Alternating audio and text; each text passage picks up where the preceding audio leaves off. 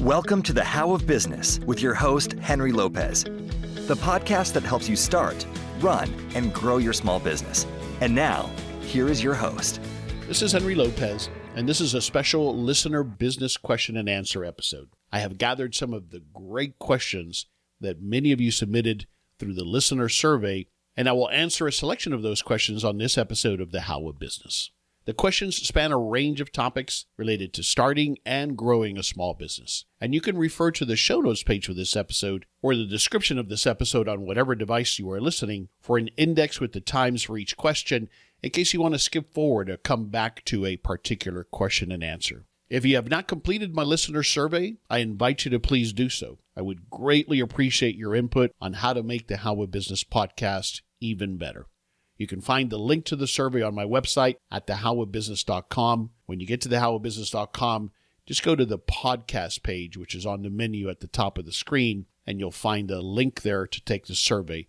The survey takes just a few minutes, and I'll be selecting questions from these surveys and providing the responses on these listener Q&A episodes. To receive more information about the How of Business, including again the show notes page for this episode and how you can continue supporting my show and receive workshop discounts and join my monthly group coaching session through a Patreon membership, please visit thehowofbusiness.com. I also encourage you to subscribe to my show wherever you're listening so you don't miss any new episodes. So let's get into it. The first question comes from Nikita. Thanks for the question, Nikita. And the question is how to estimate overhead costs and operation costs when you're just starting with no prior experience. Where do you find such information? And I get it. This is a hard one, especially again, as you're saying, Nikita, if you haven't started a business before, which none of us have the first time we start one, right? So it is a challenge. And I think it takes a lot of work, a lot of research. You got to get help uh, where possible. But I would start by researching online and see what you can find there as to what kind of some of the general standard costs might be. Of course, it depends on the type of business, whether you're making something, manufacturing something. In other words, do you have raw material or cost of goods sold that are going to go into making something. Like if you're going to sell cupcakes, for example, then you're going to want to understand what goes into it.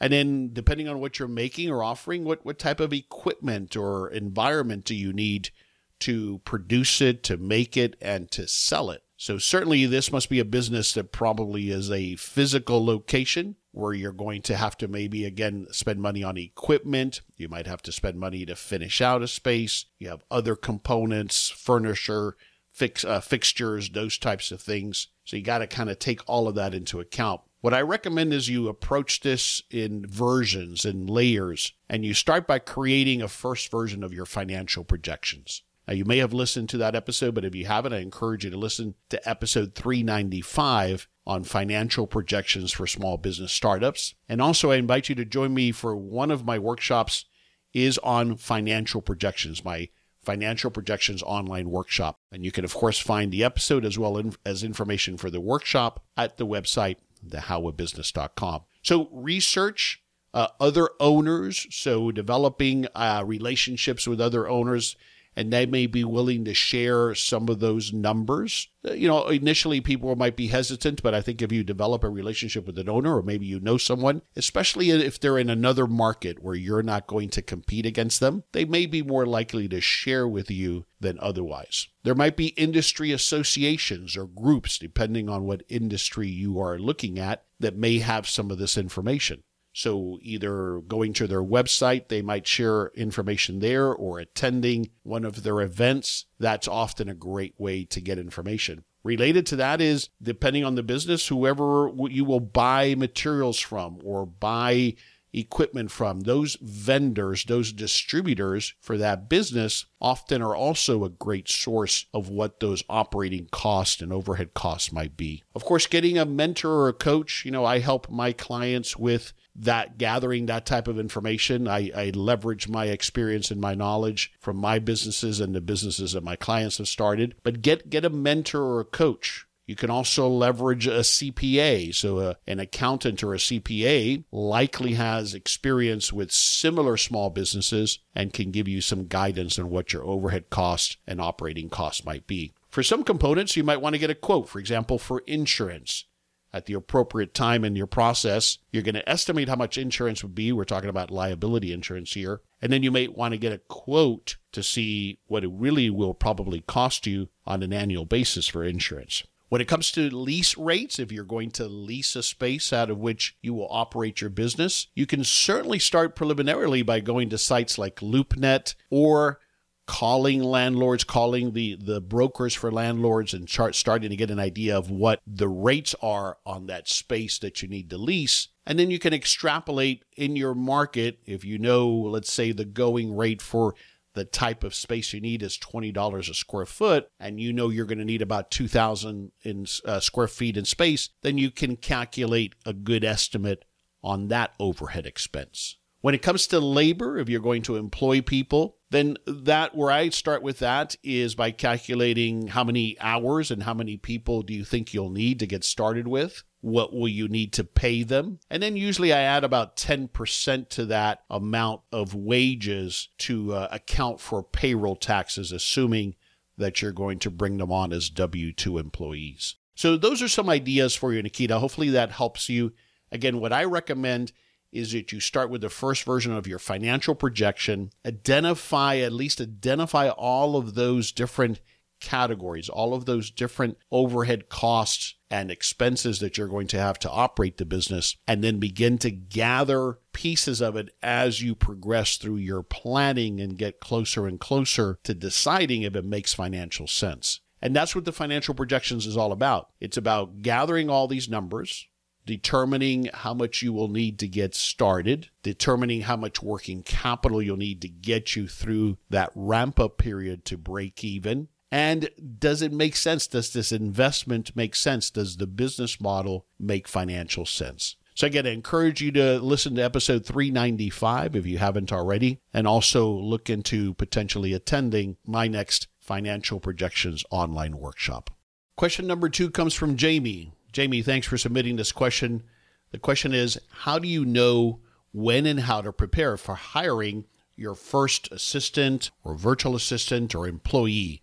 How to hire that first person to support a solopreneur? So that's a big question. So I'll begin to address it, Jamie, by speaking to what is a challenge, which is how do we determine that we can afford and that it makes sense to invest in an employee? And, and that's there's no easy or straightforward answer. I think you have to look at, of course, the financial component of it, but also what I refer to as the opportunity cost of it. In other words, what could you delegate to someone else that would allow you to focus on what brings most value to the business? Whether that's selling the next opportunity or taking care of the customer or delivering on a service what are those things that you could be doing from a sales and marketing perspective or delivery perspective that you can't get to because you're busy with the administrative tasks, for example, or making the product uh, as another example? So we have to think about that, but we have to consider the financial uh, components of it as well similar to my answer to the first question, you want to think about this in your financial projections as you are planning to start your business, or if you've already started your business, then you want to financially plan and look forward, projecting your growth and your expenses to try to estimate when you can budget for, when you can afford to bring someone on.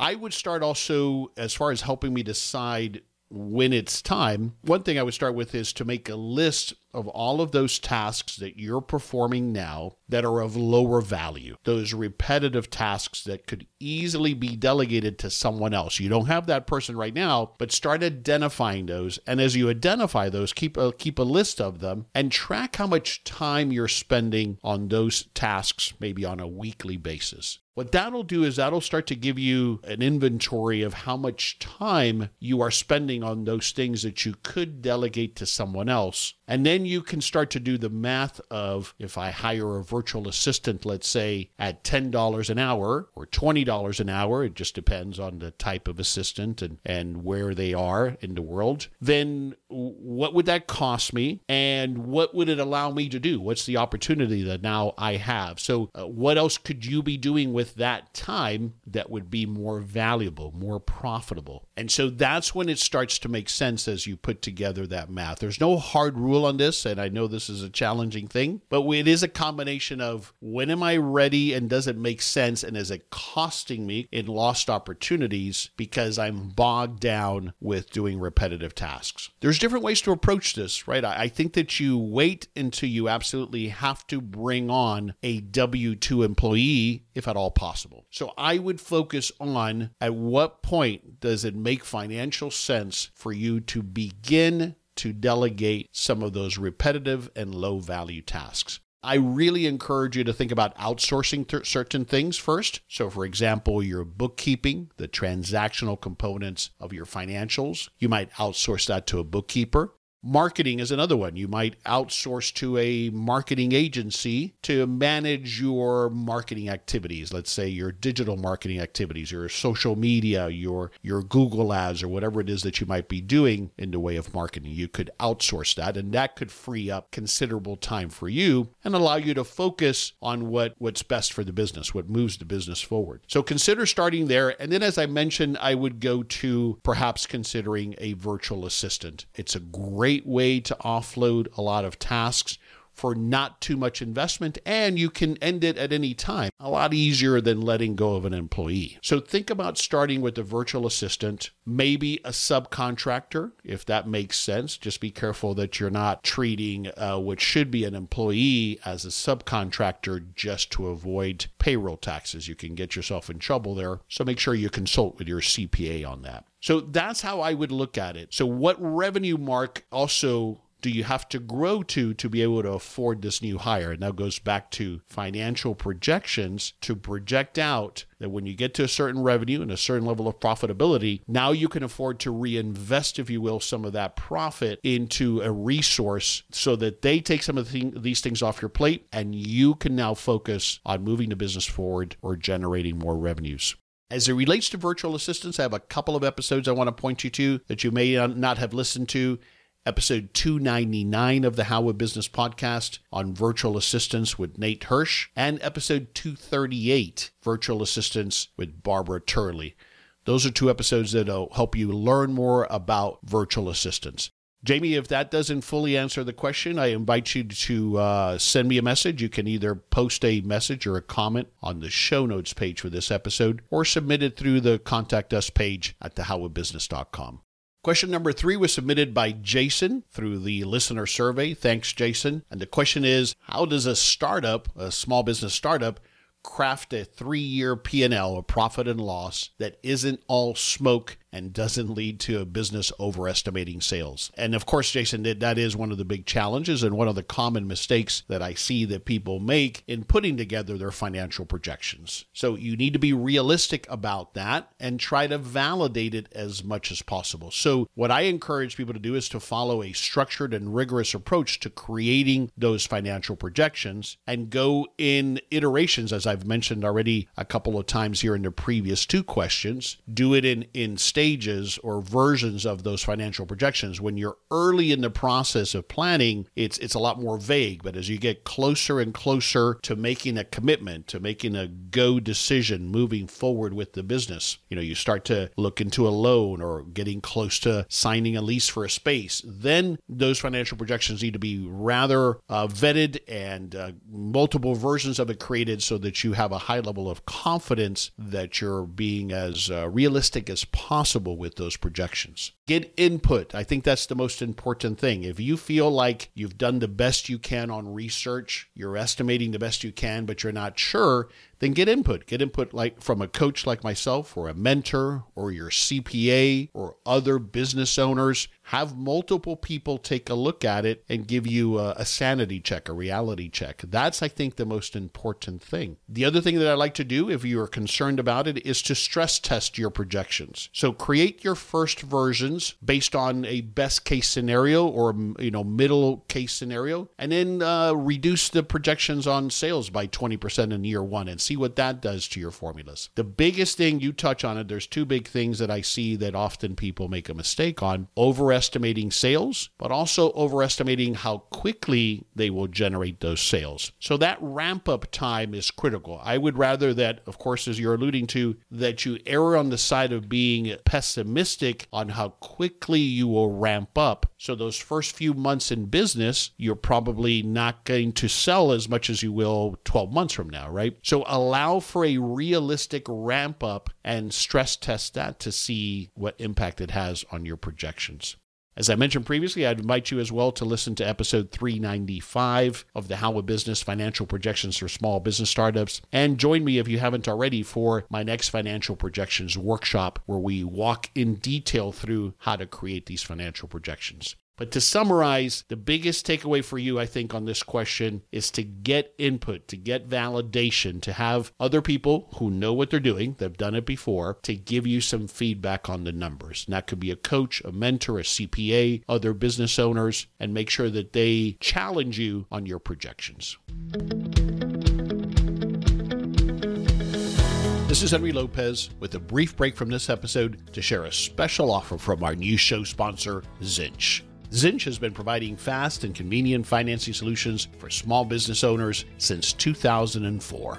Running a successful small business requires developing partnerships, especially partners who can provide the financing you need to run and grow your business. That's why you need Zinch, a direct lender tailored to small and medium sized businesses that makes loans simple, fast, and flexible. And Zinch can approve up to $250,000 in under two days. With Zinch, you don't have to wait months like you may have to for a traditional bank loan. Whether you're dealing with unplanned equipment repairs, a big bill you didn't expect, or the cost of expanding and hiring new employees, Zinch knows you must act fast, and their specialists will help you choose the best solutions for your needs. There are no commissions or third-party approvals, so Zinch can give you better better rates, faster approvals, and keep your information secure. Get financing the easy way with Zinch. And for a limited time, Zinch is waiving your application fees for my listeners. That's a $250 value. Just visit financingthatworks.com to learn more. That's financingthatworks.com. Loans made or arranged pursuant to a California finance lender's law license. Question number four is an interesting one from Daryl. Thanks, Daryl, for submitting this question. What are the paths to acquiring a small business or businesses that are not for sale, currently not for sale. How to approach an owner and ways to get them to consider your interest in buying their business seriously. This is a tough one. It's an interesting one. That's why I wanted to tackle it here. I have some thoughts for you to consider. This is a challenging one, of course. But initially, what I would do is I would try to make some kind of connection with that owner. Ideally, they're in, in the business at some point in time. I'm assuming maybe ideally it's a type of business that I can walk into or visit. That's easier, of course. Otherwise, it'll be harder to make that connection. So, if it's a business where the owner is accessible, then I would uh, become a customer of that business if possible. I would try to strike up a conversation with the owner, get to know them a little bit as a customer, and then approach them once you've developed some kind of rapport approach them, but at the right time for that business. Let's say it's a restaurant, as an example. I'm not going to go in there in the middle of the lunch rush and try to get some time with that business owner. That's not going to happen. So, keeping that in mind, try to approach to see if they wouldn't be open to sitting down with a cup of, for a cup of coffee or whatever the case might be to talk about business. I have found that most business owners, if you approach them the right way, are more than more than uh, willing to talk about business. Now, if it's a type of business that doesn't have a public facing component to it, it's not a retail location, maybe some kind of manufacturing business or some other type of service business where you can't just walk into the office, that's a little bit more challenging. But you could still try to make contact, find out through research or by calling and asking who is the owner and uh, maybe call them up. Now, it might seem out of the blue and it, it, you might not get a positive response, but again, you'd be surprised as to how, if you approach it the right way and you phrase it the right way, they might be willing to talk. The other way to connect with people is to find out where they network, where where do they uh, meet or gather for example, a local chamber of commerce. or an industry association. So I would find out if they're a member of a local chamber or some other organization that you could also join. And I think it needs to be genuine on your part that you're joining that organization for more than just that. But that is where possibly you could then develop a genuine relationship with that person and begin to approach them on this topic. When we got into the salon business, the salon suite business, which for those of you who may not know what that is, think of it as executive suites for uh, beauticians, for hairstylists, for nail technicians, for massage therapists. It's really a property management business. And we ended up operating, we bought two existing salon suites and owned them for six years very profitably and then sold them. But the way that we came to buying this business, these businesses, is rather interesting. We had identified that this was a business we were interested in. And I was connected through my business partner, David Begin, a friend of his, owned these two salons that I'm referring to, but they were not for sale at that point in time. We actually engaged them and because of the mutual connection, which is another way to possibly connect with someone, right? Somebody makes an introduction, which was the case here. So my my business partner and friend David Begin introduced me to the owners of these two existing salons, and then we ended up hiring them as consultants to help us open our own salon. And in that process, I don't know, a couple of months into that process, they were working with us on trying to find an ideal location which wasn't easy, as for with a lot of businesses. But after we had developed a relationship and a rapport, and they got to know what type of business people we were, they decided to offer to us, hey, what if you buy our business? So again, it was not a business that was for sale, but in developing that relationship, they came around to thinking, well, maybe we are ready to sell our business. So that's one way that I've gone about it. It wasn't planned, it just worked out that way. So so to summarize, I, I would look for how to connect with that person, either in a social or business setting, if I'm not able to directly connect with them at their place of business, and try to build that relationship. I have a whole series of podcast episodes, as you might know, on buying and selling a business. So just when you go to the howofbusiness.com and go to the podcast archive page, go to the grouping of episodes that's called Buy or Sell, and there you'll find several episodes on buying a small business.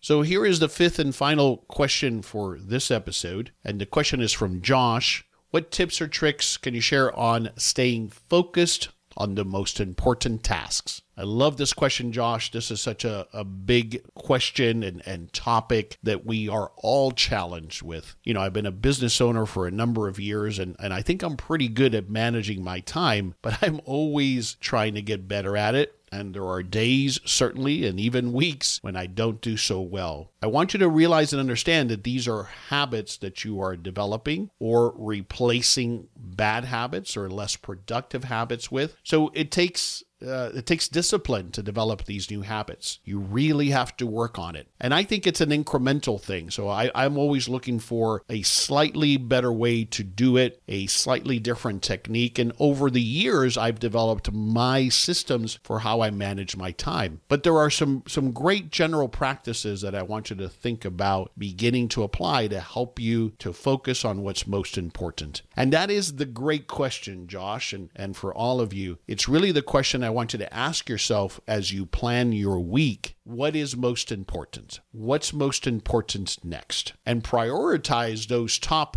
really two to three, maybe five things. That would be a lot that are most important. I'm not talking about your to do list. I'm not talking about everything else that you have to get done or everything that's going to be thrown at you this week or all of the fires that you're going to have to address throughout the week or the questions that you're going to have to answer or customer problems that arise. All of that is going to happen. The challenge is do we allow that to control and hijack our entire week and I understand how that happens. Often, also, we get to a point in business ownership where we think that is our role. And perhaps that is the case, depending on the type of business or the situation that you're in. Certainly, it's much more the case early on in the startup stages of our small business where you're having to take care of everything. But I can assure you that chaos can come under control, and it must if you have any chance of scaling and growing your business. So you have to start applying time management skills. Some of us come to business ownership with some of those strong time management skills and others do not. Or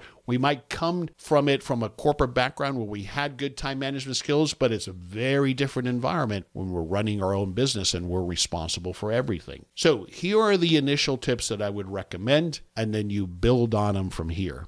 Plan your week whether it's Monday morning or Sunday evening, whatever works best for you. I want to challenge you to allocate 30 minutes at most as you get better and better at this, it'll take you less time. But 30 minutes to take a look at your calendar. And so that's one component here from a technology or tool perspective. What calendar tool do you use? Even if it's paper based, that's fine. I happen to use my Outlook calendar. Some people like their Google Calendar. Some people like the calendar on the phone. I, I don't care what tool it is, as long as you're using something. And that calendar, you use that calendar tool to schedule all of your appointments and other commitments, including your personal commitments like family time or exercise time or just downtime, thinking time. All of it is on your calendar. The way I look at it is if it's not on my calendar, it's not going to happen. And I'm talking about those scheduled activities a phone call, a meeting, a, uh, a particular event, a place I have to be, again, whether it's business or personal. Everything goes on the calendar, and you're taking a look at that at the beginning of the week. And then what you're going to put into your calendar is time blocks. So it's been called all kinds of different things, but the idea of time blocking is really powerful and effective. And that is where you're going to allocate blocks of time on your schedule, on your calendar, and that is when you're going to work or make progress on those most important activities, those highest priority tasks or projects that you know you need to get done at the beginning of the week, those most important things. And by allocating time to it, you're more likely to get to it, at least make some progress on them, and not instead it's Friday, the week has gotten away from you, and now maybe hopefully you'll have the energy to tackle it this weekend. Sometimes that's reality of being a business owner, but it should be the exception, not the rule. And I assure you that you are, as hard as it might be to admit, the source of the chaos. If you're the business owner, you also can control this. It'll take time. This is a habit. It'll take discipline. If you have a team, you'll have to show them how you're going to do it now. You're going to have to set an example. You're going to have to kind of retrain them in how they get access to you, perhaps. But all of those things are possible and necessary so that you can be more productive and so that you don't burn out. So that initial meeting for with yourself. It's, it's a meeting, but it's a scheduled time to plan at the beginning of the week. You're looking at your calendar and you're blocking out time blocks to work on your most important things. And you're deciding also what are those top three things. You're prioritizing from your to do list and your project list what are the top three most important tasks or projects that you're going to work on this week. Now, you might be working on a big project that's going to take a number of hours or a number of meetings or a number of phone calls or input from other people. So it's not realistic to say I'm going to complete project ABC this week. What I want you to identify is a granular component, a step, a task progress if it is a project like that that you will work on. And what I want you to think about and do with the time blocks is to make these time blocks no more than one hour, maybe two hours if you really think you can protect that. And I want you to start, if this is something you have not done before, block out one or two one or two hour blocks of time on your schedule for the week. And that's when you're going to work on these most important items, these most important tasks. Don't try to change it all at once. If on Monday mornings, for example, you know that right now the way it works in your environment is your team needs you to answer questions or to deal with issues or fires, then I want you to allocate that time early so that you can plan the week. But don't put a focus block on your schedule on a Monday when you know you're going to have low probability of protecting that time. The other thing I want you to bring into it is when is your best time? Are you best in the morning, early, first thing before everybody gets there? Or are you more of a night owl like I am? See if you can't block out these times when you can bring the best of you, the best focus to that effort on those most important tasks. What are the takeaways here on tips and tricks on staying focused on the most important tasks? And I want to challenge you to plan your week, use your calendar tool to represent all of your commitments, time block on your calendar, starting small, one or two, one or two hour blocks, depending on what's realistic for you. Schedule those blocks on your schedule where A, you can bring the best of you, and also it has to be tempered by when can you get more likely less interrupted time. Now, you're going to have to enlist, if you have a team, you're going to have to enlist those people that are used to accessing you at any time. You're going to have to tell them today between 1 and 2 p.m., I'm not to be interrupted unless the place really is burning down. I have a series of time management episodes. So if you go to the podcast archive page at thehowofbusiness.com and then look for the time management episodes, I have several episodes on this topic that I think you'll find helpful. Do you want to submit a question for my next Q&A episode? I invite you to do so by completing my listener survey. And again, you can go to thehowofbusiness.com, go to the podcast page, and there you'll see a link for the survey. You can also just comment in the show notes page if you've got a question or feedback or a follow up question on any of the questions that I covered here.